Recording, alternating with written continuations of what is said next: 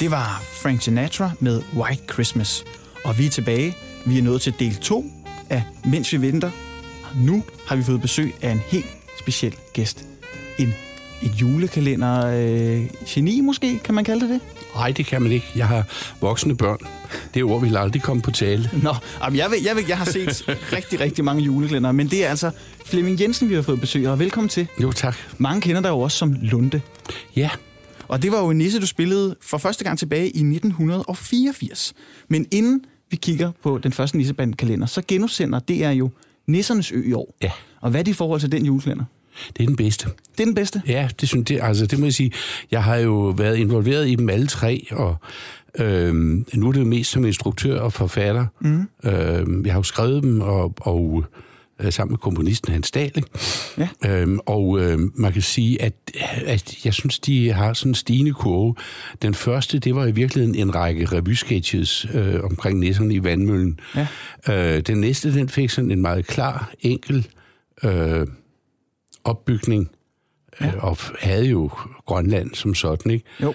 Og så den tredje, øh, Nissernes Ø, der synes jeg, at jeg ved godt, de fleste kan bedst lide øh, Grønlandskalenderen, Ja. men, men, øh, men manuskriptet er langt bedre. Øh, spillet er, øh, er... Altså, den er faktisk på alle parametre øh, den bedste, synes jeg. Ja. Men det sker ikke nogen af dem, der så kommer og siger, og ja, vi kunne nu bedre lide der, hvor det var i Grønland, for det er ikke så godt med nisser og palmer. øh, hvor jeg så siger, jamen, er, er I klar over, at i Nissens Ø, der er der gennemsnitligt syv minutter i Grønland? Hver gang, er det det, sagde de, nej, det er det ikke, det er noget med, de løber rundt over nogle palmer. Det siger lidt om, hvordan folk de ser tv nu om dage, Ja. at man kan se 24 udsendelser, hvor jeg gennemsnitligt syv minutter er i Grønland, uden de opdager det. Men jeg tror Nej, det er den, jeg er gladest for. Det er ikke rigtigt. Det er ikke rigtigt. Nej, fordi der er faktisk en, som du måske ikke kender. Jul i For- hjemmeværnet, hvor Nej. du var oplæser i 2001. Nej, nej. nej, jeg synes, den, nej, nu taler vi Nissebanden. Nå, okay. Nissebanden, det er Nissebanden 4. Ja. Det er faktisk den, jeg er gladest for. Den kom ikke i fjernsynet, det var aldrig meningen. Nej. For fem år siden, der skrev jeg en øh, musical til Odense Teater. Ja. En stor familiemusical, som hed Nissebanden i julemandens land. Og hvad handlede den om? Ja, den handlede, man kan sige, jeg øh, er blandet historien. Jeg skrev en ny historie Ja. ja. med afsæt i Næsbanden i Grønland og Nissernes Ø. Mest Næsbanden i Grønland, mm. men også en del Nissernes Ø. Meget, meget melodistoffet er det samme, Ja. fordi folk er glade for det, men der er også ny musik i. Øhm, og det er faktisk den, hvor jeg synes, jeg kom rigtig tørskoet i land, og jeg glæder mig, det kan være, øh, det her er sådan set en lille breaking news, Vi har lige besluttet at sætte den op igen til næste år, så der skal jeg over til Odense Teater, som er meget tæt på at være Danmarks bedste teaterbygning. Ja. Og der skal vi lave en stor familiemusical igen. Ej, det glæder jeg mig til. Jeg fik ikke set den for fem år siden, Nej. så jeg vil helt klart tage til næste ja. Ja. år. Det vil jeg glæde mig til at se. Og du siger, at nogle af sangene er de samme. Og sangene er jo meget, meget kendte for de her juleklænder. Og man kan sige, at sangene udviklede sig jo også, men, fordi der gik jo faktisk 13 år, 14 år gik der mellem Nissebanden i Grønland og Nissernes Ø. Hvorfor gik der så lang tid, før at den her trilogi blev af? Nu er det så en øh, med kvadrologi, kan man kalde det, med en musical ja. Øh, i halen, eller ligesom i slutningen. Men hvad? Hvorfor gik der så lang tid? Altså, jeg skal være helt ærlig, Ja, fordi jeg lavede andre ting. okay. Men havde, den været planlagt siden øh, Nej, nej, 89? det overhovedet ikke. Øh, det, det, det, det var det ikke. Det var også noget med, at ideen var der, fordi vi følte egentlig, at med Nissebanden i Grønland, øh, der havde vi så hvad skal vi finde på mere? Fordi det ultimative julemanden bor i Grønland. Mm. Øh, nu laver vi en, der foregår i julemandens land i Grønland. Øhm, og så tænkte jeg, jamen det er jo, det er jo ikke til at... Hvordan skal man matche det, eller øh, toppe det? Øh, så var det, at jeg så fandt ideen. Øh, jeg tror også, det udsprang af, at vores land jo efterhånden skal med globaliseringen skal rumme flere forskellige grupperinger. Forskellighed er blevet en ting, vi ikke er vant til. Mm-hmm. Og derfor var det for mig vigtigt at lave en julekalender. Der kommer man virkelig bredt ud. Øh, en julekalender, der foregår i øh, de tre smukkeste steder i verden, på St. Croix i Grønland og i Holme Olstrup, øhm, og så ligesom vise, at verdener kan være forskellige, men mennesker er ens. Så derfor var der en, der var lige pludselig en tanke, der så matchede det, og vi kunne stadig have Grønland med. Og det er også nogle fantastiske juleklæder, de her tre. Og som jeg lige nævnte kort før, så var du oplæser i afsnit 14 af Jul i hjemmeværnet, hvis du kan huske det. Det kan jeg ikke. Det, det kan jeg ikke. det er den første, det er den første voksenjuleklæder, som blev sendt på DR. Nå. Faktisk DR2. Det var Anders Avarni, der lavede den i sin tid. Og så spillede du faktisk også julemandens hjælper i alle tiders julemand. Ja, det kan jeg huske. Kan du huske ham? Ja, det kan jeg godt huske. Ham har vi rundet i en tidligere episode. ja. ja, lige præcis. Ja. Han var jo i virkeligheden en langt værre personlighed, end du afbilder i din juleklæder. Ja, ja, men øh, det skulle være lidt rundt og fint, ikke? Og så gjorde jeg jo, som Martin Miranar sagde, jeg var jo bare skuespiller. Ja, det er rigtigt. Ikke? De andre var jeg, var jeg jo... Det er jo sjovt, for de andre nissebanden, jeg tænker aldrig på mig selv som skuespiller i den forbindelse. Jeg spillede bare Lunde, fordi nu var jeg der alligevel. Ja. De kunne godt have fundet en anden tyk skuespiller. S- Så du så dig selv sådan i Lunde? Brugte du nogle af dine egne træk, da du skulle spille ham? Det ved jeg ikke. Altså, det, jeg vil hellere sige det omvendt, at når man skriver alle de figurer, ja. så er der jo lidt af en selv i samtlige figurer. Ja, det er nok I rigtigt. varierende grad. Øh, og jeg tror som en, der er lige så meget... Altså, hvis jeg skulle sige, når jeg sad og skrev dem, der, hvilke der var mine yndlingsfigurer, dem jeg elskede at skrive replikker til primært, det var ikke Lunde. Lunde, han var bare funktion. Øh, nej, det var herr Mortensen, Ja. og det var Fifi Jørgensen. Ja, det er jo også nogle af de mest elskede personligheder Ja. for de juleklæder. Ja. Men altså, nu skal vi også snakke lidt om, hvad man sådan kan bruge tiden til. Nu sidder vi jo den 24. december, det er juleaften lige om lidt. Vi har gennemgået øh, tidligere sangen i aften eller juleaften med Mark Lefebvre, og så snakker vi lidt om juletv. Og så faldt jeg over en julespecial fra 1998, hvor du er med i Flemming Jensen, sammen med Jesper Klein og Claus Ryskær og Per Pallesen. Farse til fire. Ja. Kan du huske det? Ja, ja. Dem, dem var jeg meget glad for. Det var faktisk meningen, vi skulle have lavet flere af dem. Ja. Af de der farse til fire. Øhm, med os fire, og så var det Henrik H. Lund og mig, der skrev dem, og jeg instruerede dem. Ja. Jeg så nemlig, øh, at der er lavet otte afsnit, og ja. det sidste ottende afsnit, man kan finde det på dr.dk-bonanza, det er en julespecial. Findes Bonanza stadig? Ja, det gør det. Nå, jeg troede, det lå ud og hed noget andet. Nå. Jamen, det findes stadig, okay. Og der ligger simpelthen det her jule, øh, den her julespecial. Ja. Og det er jo en lidt speciel størrelse. Hvad gik Fars til 4 ud på? Ja, Farse til fire var jo et forsøg på at lave tosset satire light, Ja. øh, hvor Henrik, og, og ideen var, at de blev sendt hver uge, og det blev ikke sendt direkte, for man skulle kunne klippe det til, men det blev sendt med to timers, altså det blev optaget live, Ja. øh, og to timer senere blev det sendt, så stussede de den lidt i kanteren, så det kom til at passe med sin. Og det betød, at Henrik H. Lund og jeg sad og skrev det fra uge til uge. De okay. var nye hver uge. Ja. Og, vi, og det kan man også se på udsendelserne. Vi havde jo øh, øh, stort set ikke øvet os på det. Vi havde sædler alle vegne, og øh, vi er et par stykker, altså sådan en som Claus Ryskær, som vi har vi jo savnet sådan. Ja. Men han var jo ikke hukommelseskunstner, kan man sige. og Jesper Klein havde aldrig sådan sat pris på den nøjagtige ordrette gengivelse. Så det var i høj grad Per Pallesen og mig, der rendte rundt og prøvede på, at vi holdt skruen i vandet. Og der blev improviseret meget. Der, der, det, meget af det var rigtig, rigtig dårligt, og noget af det blev rigtig, rigtig sjovt. Netop jeg fordi det. det. sådan var fra... Øh, jamen, nu tænker jeg, inden for den samme udsendelse, ja. der, var, der var der noget, hvor vi skød helt ved siden af, og andre steder, hvor vi rendte godt. Ja.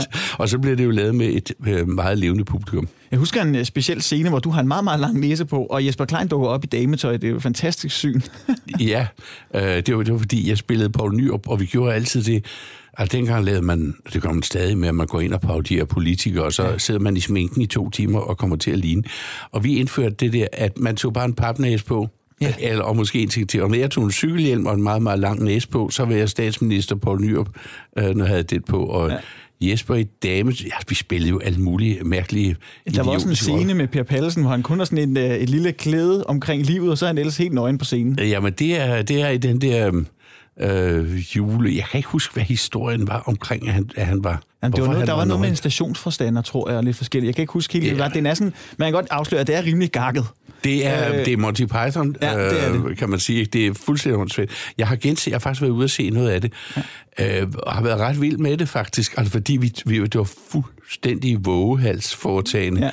Ja. Øhm, og jeg tror, hvis vi var blevet ved, øhm, så kunne det godt være blevet lidt kult, kan man sige. Ikke? Jamen, jeg tror, at hvis man går ind og ser det nu, så kan man nok godt opfatte det lidt som kult. Der er nok ikke så mange, der kender det den dag i dag, men altså, jeg synes, det var et glædeligt gensyn, og jeg, Ja. jeg, jeg morede mig, da jeg sad og så Ja, det. men det er, jeg tror også, men det er jo svært, når man ser sine gamle ting oven i med sine, nogle af sine bedste venner, Ja. øhm, øh, hvor er to af dem oven i at ikke er blandt os længere, nogle mennesker, jeg holdt meget af, ja. så er det jo også lidt som at se gamle lysbilleder fra sin ferie.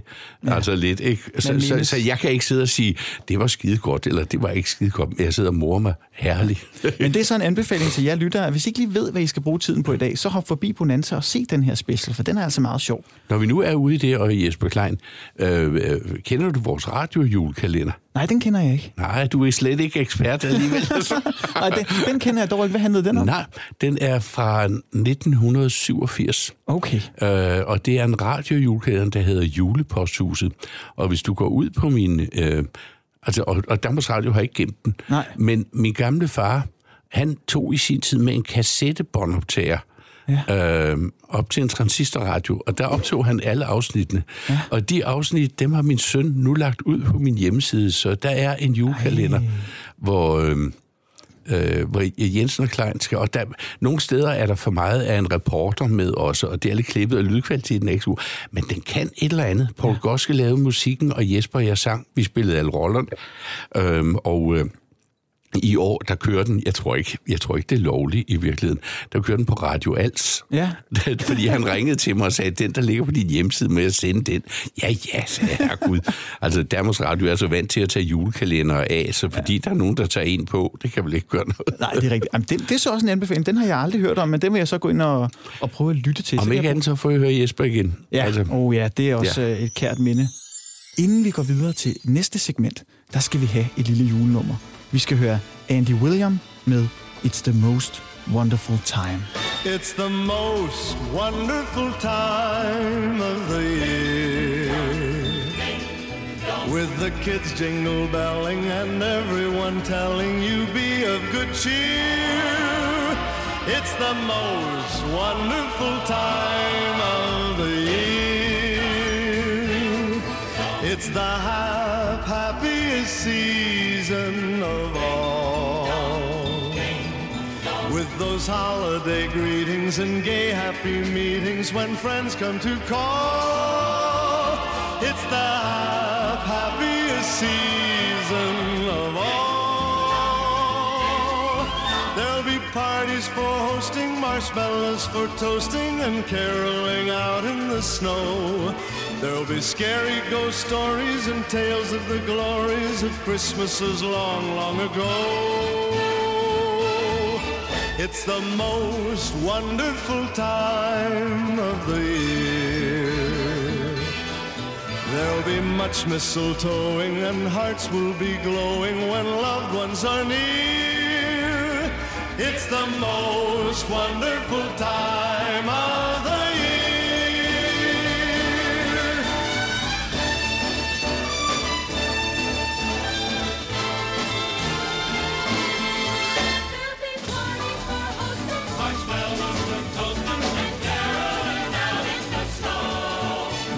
scary ghost stories and tales of the glories of Christmases long, long ago.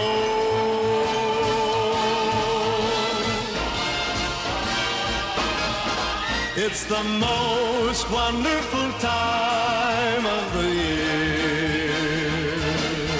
There'll be much mistletoeing and hearts will be glowing when loved ones are near.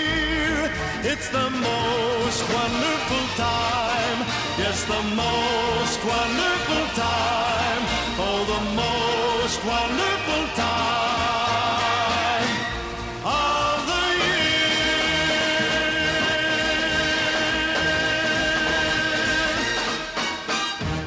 Det var Andy William med It's the Most Wonderful Time. Og nu skal vi snakke lidt om en ting, der betyder meget for os danskere, nemlig en hvid jul.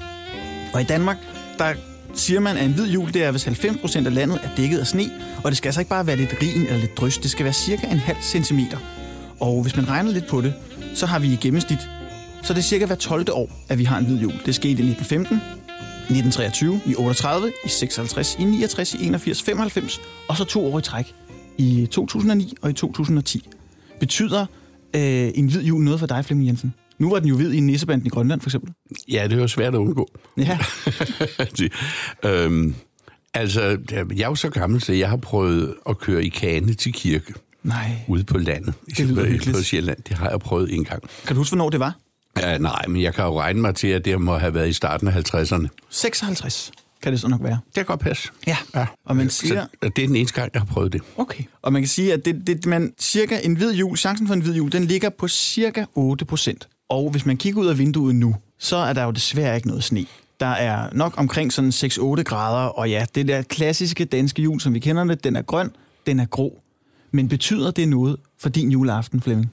Jamen, det gør det jo, fordi vi har jo sådan et lille glansbillede inde i vores hoved af, hvordan jul skal være. Ja. Altså, øh, men jeg tror også, det er derfor, mange har haft svært ved at stå på øh, den juleklæder, der hed Nissernes Ø, fordi de vil jo være, de vil være sne, ja. kan man sige. Du kan sige sådan en som øh, Jul i Gammelby, Ja. øh, som på mange måder 1979. dramaturgisk var, en, øh, var problematisk, men alle kan huske traileren, Ja. øh, hvor der var de der billeder med børn, der kælkede, og så skide være med resten. Ja. Ja. Som, der var der udmærket ting, det er ikke nær det, men øh, det, var, det er traileren, der trækker, og som er, er det ligesom...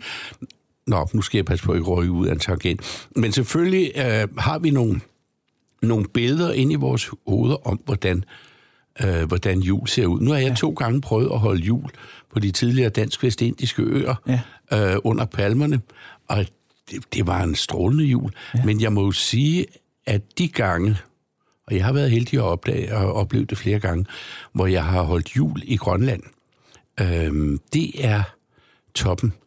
Øh, der, der, der, der, fordi herhjemme, der er, hvilket er smukt, der herhjemme er julen familiens jul. Ja. Deroppe er det samfundets jul. Okay. Jeg boede i en lille bitte fangerbygd med 170 mennesker, og øh, der var det samfundet. Man gik, det var ikke familien, det var samfundet. Mm. Og det i løbet af juleaften, første og anden juledag, øh, der skulle alle rundt og in- inviteres til kaffe hos alle. Okay. Og så skal Det man sige, i løbet af tre dage, samtidig med, at de tæskede ind og ud af kirken, så drønede de øh, rundt, og så skulle alle, både på besøg hos alle, og sørge for at være hjemme, når alle kom på besøg hos dem. Rent matematisk kan det sådan set, hvis det ikke lader sig gøre.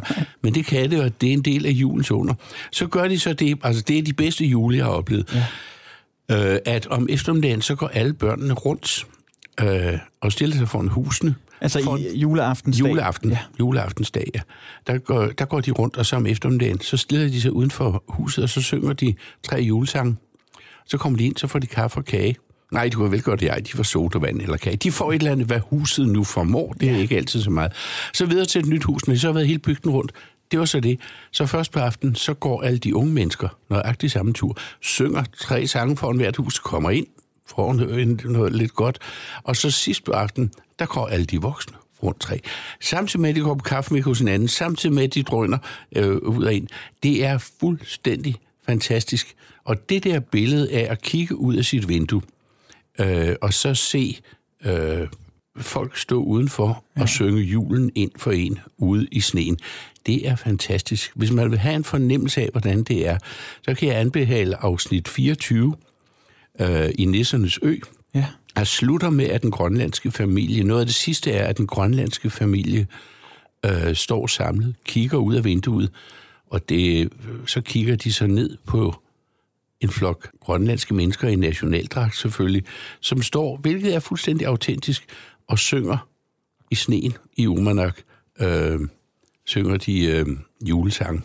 Hvor fint. Og Rasmus Lybert tager sin kone, Kærlig, og siger, en dejlig jul som aldrig før. Det er meget dejligt. Ja, så du har nogle helt specielle juletraditioner. Men hvis du skal holde jul i Det er så ikke mine, det er de grønlandske jo. Ja, men du, du har jo så taget dem til dig og ja. Har fejret jul på den måde. Ja. Det er jo sådan lidt særligt. Jeg har praktiseret at tage til Norge og fejre jul, sådan ja. Ja. væk fra, øh, ikke væk fra familien, men tage familien med, og tage varerne med også, for det kan godt blive dyrt, når man tager til Norge. Ja. Og så ligesom tage til en hytte op i et skiområde, og så bare være der. Ikke fise rundt til julefrokost, der bare hygge sig og holde jul.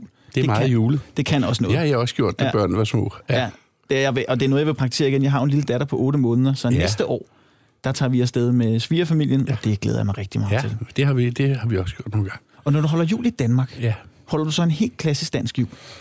Det bedste, der er sket i vores jul, fordi vi har seks børn, Ja. og nu er der så også kommet børnebørn. så der er at være mange. 11, det er et helvede. Hold da op. øhm, men øhm, det bedste, vi gjorde i vores jul, det var på opfordring af vores søn. Ja. Og nu får sådan en som dig sikkert et chok. Vi tog gaverne ud af julen. Okay. Fordi til sidst var det det, det drejede sig om. Ja. Og vi kunne ikke se træet for bare pakker, og alle løb fuldstændig forvirret rundt og sådan noget. Så besluttede vi på min søns opfordring, øh, det var fordi, nu var han så blevet så stor, så han skulle til at betale selv. Nej, men og det var jo hårdt for økonomierne, og, så, og alle dem, og vi var mange, og så skulle vi prøve at tage julen ud, og så lave et lille pakspil, hvor alle har en lille pakke med, der højst må koste 50 kroner. Mm. Og så laver vi spillet, det er ret indviklet, og det starter med, at alle har en pakke med, og det slutter med, at alle får en pakke ud af det. De ved bare ikke, hvilken. Øh, og det der fik vi julen tilbage, fordi ja. den var ved at forsvinde, og den var ved at drukne fra det. Og det har vi holdt lige siden. Da børnebørnene så kom, så måtte vi ligesom sige, ej, alle deres kammerater får, der skal selvfølgelig være et eller andet til børnene. Men pas på, at det ikke bliver for stort. Ja. Øh, men nu er der jo kommet konkurrerende bedsteforældre ind. Øh, i, det er jo klart. Ja, det er klart. Og, og de har jo ikke nødvendigvis samme filosofi. Nej. Øh, så i, i, i mine børns jul rundt omkring, og når børnebørnene åbner, så, så er vi, vi, vi er fedterøvende. Ja, men altså, men det er ikke noget galt det startede med, at vi tog det helt ud. Jamen, det, og julen skal heller ikke handle om gaver. Det var det, jeg det hørte kom også om til. nogen, Jeg hørte også om nogen, der ligesom gjorde det, at de trak lod. Altså, de havde en liste med alle dem, der var med til juleaften, og så trak de lod om, hvem der skulle give én gave til en anden. Så alle fik én gave, som der var tænkt specielt meget over. Det er jo også en måde at gøre det, Det er på. nemlig fint, ja. Fordi så bliver der ikke brugt så meget tid på gaver, og så bliver der måske lagt lidt flere tanker i den enkelte gave. Fordi Det er sådan hurtigt- set det, vi gør ved spillet. Ja, Ja. ej, hvor fint. Ja.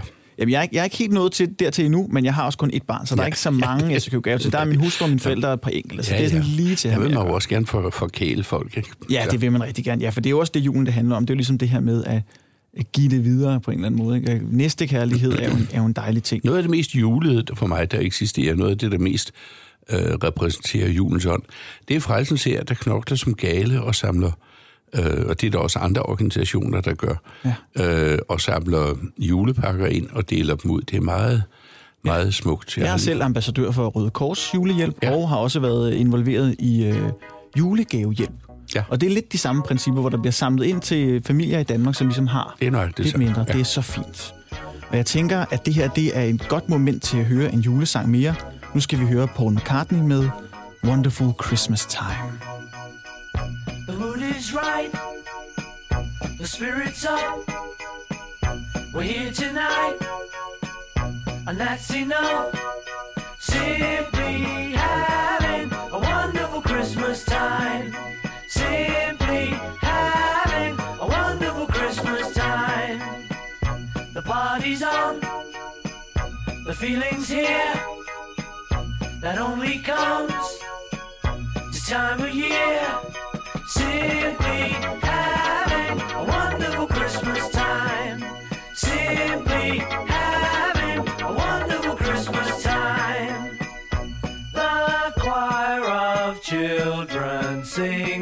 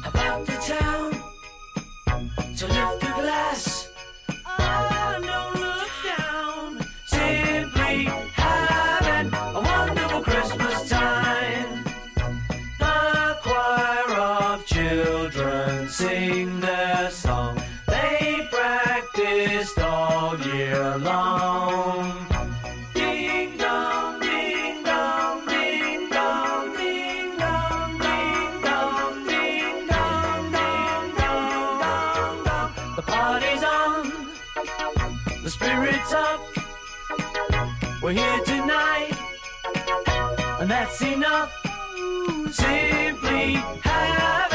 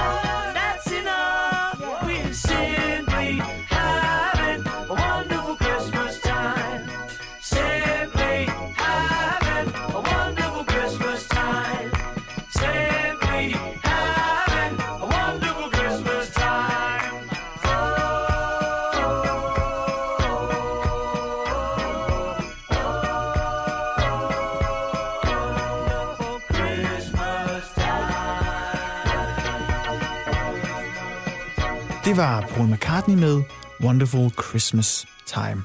Og nu er det for alvor ved at være tid til, vi snart skal pakke sammen herinde i studiet. Vi skal hjem og fejre jul. Vi skal spise den gode julemad, og vi skal danse omkring træet. Og hvad for en julesang eller julesalme er din absolut favorit, Flemming? Ja, den er, den er nok lidt atypisk. Øh, den stammer fra 1973, øh, hvor jeg boede i Grønland på det tidspunkt. Ja. Og der havde vi ikke haft... Øh, vi havde ikke haft øh, forbi- vi boede 40 km inde i bunden af Umanak Isfjord i en lille bygd, og vi havde ikke haft forbindelse til hovedbyen Umanak i lang tid, og jeg vidste, at juleposten lå derinde, og i forvejen var det jo sådan, at vi jo kun fik post hver måned eller hver halvandet måned. En forretningsmodel, som PostNord i øvrigt jo er ved at, at efterligne. Øh, men så jeg var helt syg, jeg måtte have juleposten. Ja. Og isen, decemberisen var, havde lagt sig lidt sent. Ja. Men så synes vi til sidst, den var... Jeg, risikerede faktisk livet lidt ved at køre 40 km over åbent vand og åbent vand med tynd øh, is, og det er kun fordi saltvandsis er så sej, at det kunne lade sig gøre. Der kørte jeg så på hundeslæde Ja.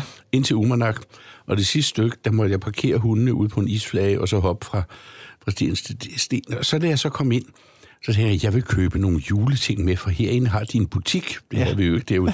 Så gik jeg ind for at se, der må være nogle spændende juleting. Der var ikke en huende fis. Så hen på en plade, der, hen på et, der stod der en juleplade. En blå en. Jeg har den endnu Ja. øh, en øh, juleplade, hvor den franske Mireille Mathieu og hele hendes familie synger franske julesange. Den tog jeg med hjem sammen med juleposten, og den er siden blevet øh, indbegrebet, og det er, det, er, det er da sådan set meget kvalm, for det er jo hele familien selv, de en, et lille barn. Min, ja. min kone hader, når man kommer til det, hvor, den, hvor det hæsebarn. hvor det hæsebarn synger. Det er en del af vores jul. Det er på Ja. det tidspunkt, når min kone bliver rasende, når vi kommer til. Men den har vi spillet lige siden. Mine børn har kopieret den. Den ja. kører nu i deres hjem også, og det har bredt sig. Der er faktisk efterhånden en del hjem, hvor Ri- Marie Mathieu's familie, der synger franske Så hun skylder dig et par koda, ja. kodapenge. ja. Så det er vores juleplade nummer et. Nummer to er en, jeg har fået fra forfatteren Henrik H. Lund, fordi ja. han har skrevet oversættelserne. Det er Gustav Winklers juleplade. Og oh, den er også god. Ja, men man vil jo ikke sætte livet på spil for det. Nej, det, det vil man ikke. Nok ikke. Vi har faktisk også en speciel øh, julemusiktradition omkring træet hjemme hos os. Vi hører Anders Fransen. Han har nemlig lavet en juleplade for mange år siden med otte julenumre. Det er alle de klassiske, man kender Ja. ja. for træets grønne top, men det er bare indspillet af Anders Fransen, og så kan han ligesom synge for, når vi går rundt om træet. Og det Ja. gør det hele sådan lidt mere, lidt hurtigere og lidt nemmere, fordi der er god, godt tempo på. Ja, Så der er ligesom gang i den der. ja. Og det, er- det er altså også en hyggelig tradition, så det er jo måske en anbefaling til jer lyttere, hvis I kan finde en fransk juleplade, hvad den hed. Jamen, det, er- det er Mireille Mathieu, altså den franske sangerinde og hendes ja. familie. Jeg kan ikke... Øh, den hedder et med Noël. Ja. Øh, No- Noël, eller sådan noget lignende. Øh, jeg tror ikke, den er til at finde. og jeg tror ikke, den er noget særligt, hvis den ikke har den specielle historie. Nej, det er rigtigt. Men det kan jo være, at lytterne vil tage specielle, den specielle historie, historie til sig. Ja. Det er jo en hyggelig lille historie. fald. Jamen også, så kan de bare kaste sig ud i trafikken og sætte livet på spil for at få fat i en eller anden juleplade, så bliver den speciel. Det er rigtigt. Og det skal vi også vende lidt tilbage til, senere, fordi vi har et par gode råd til, hvordan man kommer igennem en afslappende juleaften. Men først, så snakkede vi lidt om her under julenummeret, at øh, julekalender generelt, hvis vi skal sætte os ned og se alle dem, inden øh, klokken slår 16 for eksempel, der er Disneys juleshow, eller vi skal spise klokken 18, så bliver det svært at nå, mm. fordi der er simpelthen så mange, både nyproducerede og gamle, der kører igen. Og det havde du en holdning til, Flemming. Ja, ja, ja, jeg har en, en, en erfaring, kan man sige. Da jeg var involveret i min første julekalender, så var der kun i den. Ja. Øh, øh, det, det, var, det var Danmarks julekalender.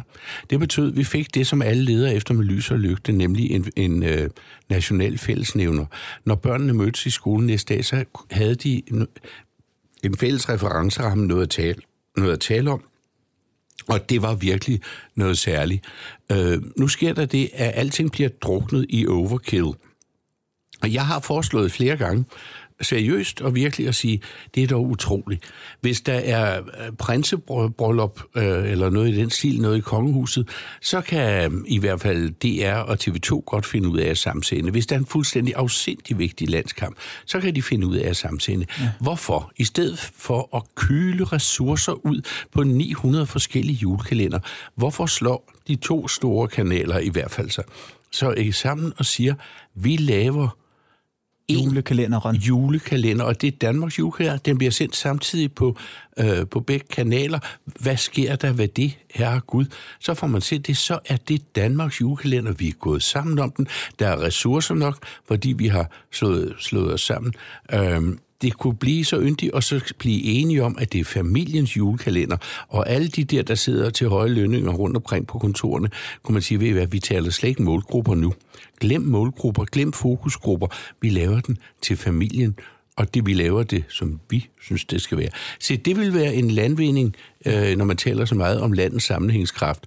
Men det er der selvfølgelig ingen, der gør, fordi lortet kan jo sælges. Ja, men det smager lidt af, hvad man gjorde i, i 79, eller op til julekalenderen Jul i Gammelby skal la- skulle laves. For der var nemlig fire forfattere, der fik øh, en opgave, og det er, at de skulle skrive den nye julekalender. Og den kom jo året efter fru Pikkelop og Juleposten, som var en ganske forfærdelig kalender med stillbilleder, hvor der blev læst op af Osbroø. Men der var fire forfattere. Der er ikke noget vej med Osbro. Intet. Nej. Men fru Pikkelop var forfærdelig. Han gjorde også et valgkom, øh, voldsomt comeback året efter i netop Jul i Gammelby. Men den ene forfatter gik hurtigt ud, og så snakkede de tre andre forfattere om, i stedet for at vi konkurrerer, hvorfor så ikke sætte os ned og skrive en julekalender sammen. Mm. Det var ikke meget for ideen, men de gjorde det, og det endte jo med at blive en fantastisk julekalender. Fordi Nu elsker øh, man jo i DR og andre steder konkurrence. Man skal helst have så mange som muligt til at konkurrere sig sønder ja. Sammen, i stedet for at, øh, at give det. Det er jo grunden til, at Hans Dahl og jeg har, været heldige med de julekalender. Det var, at det var en tid, hvor Mogens Vemmer stod for BRU. Ja. og han bestemte. Og han sagde, jeg stoler på jer. Værsgod, færdig arbejde. Så var der ikke mere. Der var ikke nogen, der blandede sig. Der kom ikke nogen fra oppe i huset. og Vi fik fred og ro og tillid, og man vokser i tillid. Øhm, og man øh, respekterede vores arbejdsproces. Ja. Tænk, vi fik ikke løn for det, men de betalte dog turen. Hans Dahl havde aldrig været i Grønland, da vi skulle lave Grønlands julekalenderen. Godt, sagde vi. Så tager vi tre uger op i min gamle bygd. Og så sad vi derop, og jeg tog ham med ud og, øh, på sæljagt, tog ham med ud på øh, fiskeri, kørt hundeslæde og så videre, og han prøvede at bo i bygden. Og de tre uger, der lavede vi sangene sammen. Altså det, var, det, er- det er ret unikt, hans Dahl som mit samarbejde, ja. øh, fordi øh, vi lavede det samtidig. Normalt er det jo sådan, at man skriver en tekst, og så er der en øh, komponist, der skriver øh, Musik. musikken. Øh, her det blev til samtidig. Jeg har del i musikken, og Hans har del i teksten. Øh, det, vi havde så hver for sig vores professioner, der gjorde, vi havde... Det er klart. Altså, men, men det der med, at det voksede ind i hinanden, og jeg bilder mig ind, man kan høre på Hanses musik, at han har været der, og jeg tror ikke, den havde lyttet på samme måde, hvis man sagt, hvorfor skal de derop for? Han kan da sagtens finde ud af at lave nogle toner. Det vil aldrig ske i dag, at man i den grad respekterede den kreative proces. Det vil aldrig forekomme. De ville tro, jeg var sindssyg, hvis jeg foreslog det. Men se, det er sådan, man laver kvalitet. Ja, og øh, også det modsatte, fordi i 1980, der husker jeg nemlig en anden julekalender, hvor øh, Mogens Vimmer også gav øh, frit spil til, øh, til Paul og Nulle, og den blev jo meget udskilt. Ja. Dog skal det siges, at jeg har set de 12 afsnit, der ligger på førnævnte Bonanza, Ja. og de er faktisk ikke så dårlige. Nej. Altså, det er meget sort, og det er meget sådan forud for sin tid i forhold til, hvad man ser i dag. Ja. Og den kan faktisk et eller andet, vil jeg mene. Den hedder jo Jul og Grønne Skove, Ja, og ja. det er DR's julekalender 1980. Ja. Men altså, Det, det, det, men det er jo, når man gør sådan noget, øh, der er jo en risiko. Selvfølgelig er forbundet. det. er da klart, men det er der, det er der også, hvis man render rundt hele tiden og skal sige, hvad er det, de gerne vil se? Nu sætter vi nogen ud og med nogle spørgeskemaer og finder ud af, hvad målgruppen er, og så finder vi ud af, hvad de gerne vil høre, men det er ikke sådan, man laver kvalitet. Kvalitet kommer fra afsenderen, ikke fra modtageren. Og det leder os videre til juleaften. Og lige om lidt, der skal vi jo have spist den gode julemad. Og det her med at tage det roligt og slappe af. Og ligesom give frit spil. Det er jo også det juleaften, det handler om. Og vi vil gerne her til sidst, Maja Flemming, eller Flemming og jeg, prøve at give jer et par tips til, hvordan man sådan kommer igennem en afslappende juleaften. Og vil du starte, Flemming? Jamen, jeg vil- Ja, altså, men jeg ved ikke, hvad jeg skal sige, kan man sige. Det, der ligger jo et, det er jo et ritual, nærmest, det kan man sige. Og øh, jeg tror nok, at det man, altså det der, det der, jeg tror, der er meget, meget vigtigt med hele det der ritual, hvor der er forskellige punkter i en rækkefølge, Ja. det er at være afslappet omkring det. Og, ja. øh, og så tror jeg også, jeg vil sige, jeg kan huske fra, da jeg havde små børn, altså for de gaver har overstået, inden de spiser. Ja.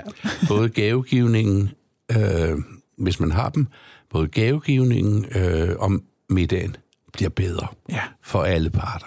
For hvorfor skal de plages, de stakkels børn, og hvorfor skal vi ikke have lov til at spise vores mad i fred? Jeg har et, øh, et tip til maden, faktisk. Jeg har nemlig praktiseret og prøvet at lave pulled dog juleaften. I stedet for at stå og svede med en stor and, så kan man gøre det, at man kan partere den, lægge den i marinade i noget brun farin, noget allehånde, noget salt og noget peber, læg den i køleskabet, så aften for inden sætter man den i ovnen ved en små 75 grader og dækker den fuldstændig til i et fad, sådan så det bare kan stå og passe sig selv. Så når man står op næste dag, juleaftensdag, i dag, så tænder man ovnen op på 110, og så lader man den simpelthen bare stå, og så bliver den smørmør mør og fuldstændig travlet til, når man skal spise. Det er noget, der er til at have med at gøre. Det vil ikke gå hjemme hos os. Det vil det ikke. Jo, på et andet tidspunkt. Ja. Ja. Men den, det er jo også en ting, altså øh, nu har min kone jeg været gift i 35 år, ikke? Men, men inden da øh, havde vi jo hver øh, vores familie, Ja. ja. hvor vi fik vores børn noget, skulle vi jo lave. Og, og, der, øh, og disse børn, mine er vokset op med and. Hendes er vokset op med flæskesteg. Og det vil sige, sådan en juleaften, vi er nødt til at have and og flæskesteg. Der er et eller andet med menuen. Der, er, det, er jo, det, er- det er jo sådan meget centralt. Der er det igen, hvis man tager den grønlandske jul. Der er ikke nogen speciel grønlandsk julemad. Det her drejer sig ikke om måltid, det drejer sig om samværet. De er ret dygtige deroppe. Men det er også fint. Og en anden ting, man nok også skal huske juleaften, det er det her med, hvis der er noget, der fejler, hvis anden bliver tør, hvis, øh, ja, hvis mandlerne ikke er smuttet ordentligt, eller en eller anden ting, så skal man ikke panikke over det, eller blive ked af det. Man skal bare huske, at hvis noget fejler, så er det højst sandsynligt en sjov historie næste år. Jeg husker en anekdote med, min mor engang stillede risalamangen ud øh, i kulden. Vi var i Norge, det var minus 25 grader, så du kan nok forestille dig, Flemming, hvordan den var, da den skulle serveres. Den var stenhård. Mm. Ikke desto mindre var det noget, vi morede os meget over, når vi skulle sidde og hakke os igennem den. Manden var der ikke nogen, der fandt, for den blev hakket i stykker ved samme lejlighed. Men det gælder jo sådan set for hele året, Ja. at, at øh, hvis der sker et eller andet, man ikke havde regnet med, så- må, kan man jo vælge at more sig over den. Altså hysterikere har vi jo ikke brug for. Nej, det har vi ikke. Og derudover så er et andet godt råd også, at man skal give det, man ønsker sig. Man skal give det, man ønsker sig. Ja.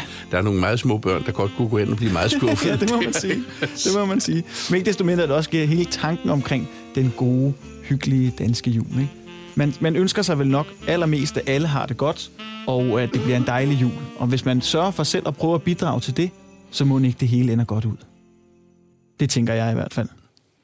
Og derudover, så er det ved at være tid til at sende os alle sammen hjem til juleaften. Jeg sætter mig ned i min bil om lidt, og så kører jeg hjem til mit hus, hvor juletræet er tændt, og min kone højst sandsynligt er i gang med at gøre min lille datter klar til juleaften.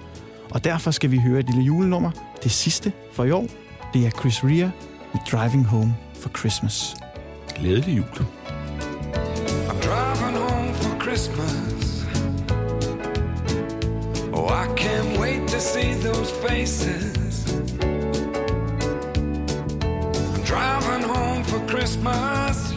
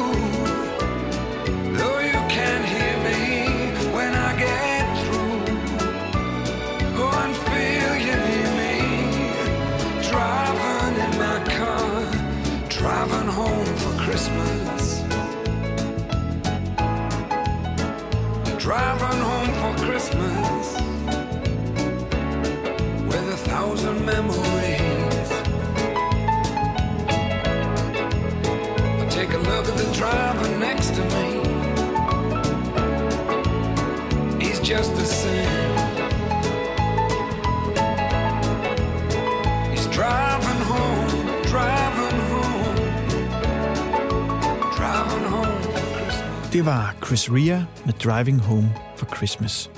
Og nu skal vi til at afrunde Daniels jul for i år. Men inden da, der skal vi have et lille julecitat. Og i dagens anledning er det dig, Flemming Jensen, der skal bringe det. Et julecitat. Ja tak. Jeg kan tage et citat fra en af mine julekalender, og der vil citere både mig selv og en af de medvirkende. Øh, mig selv, fordi jeg har skrevet det, og sådan medvirkende, fordi han sagde det. Fordi julen er jo glædens fest, og glæden er det vigtigste.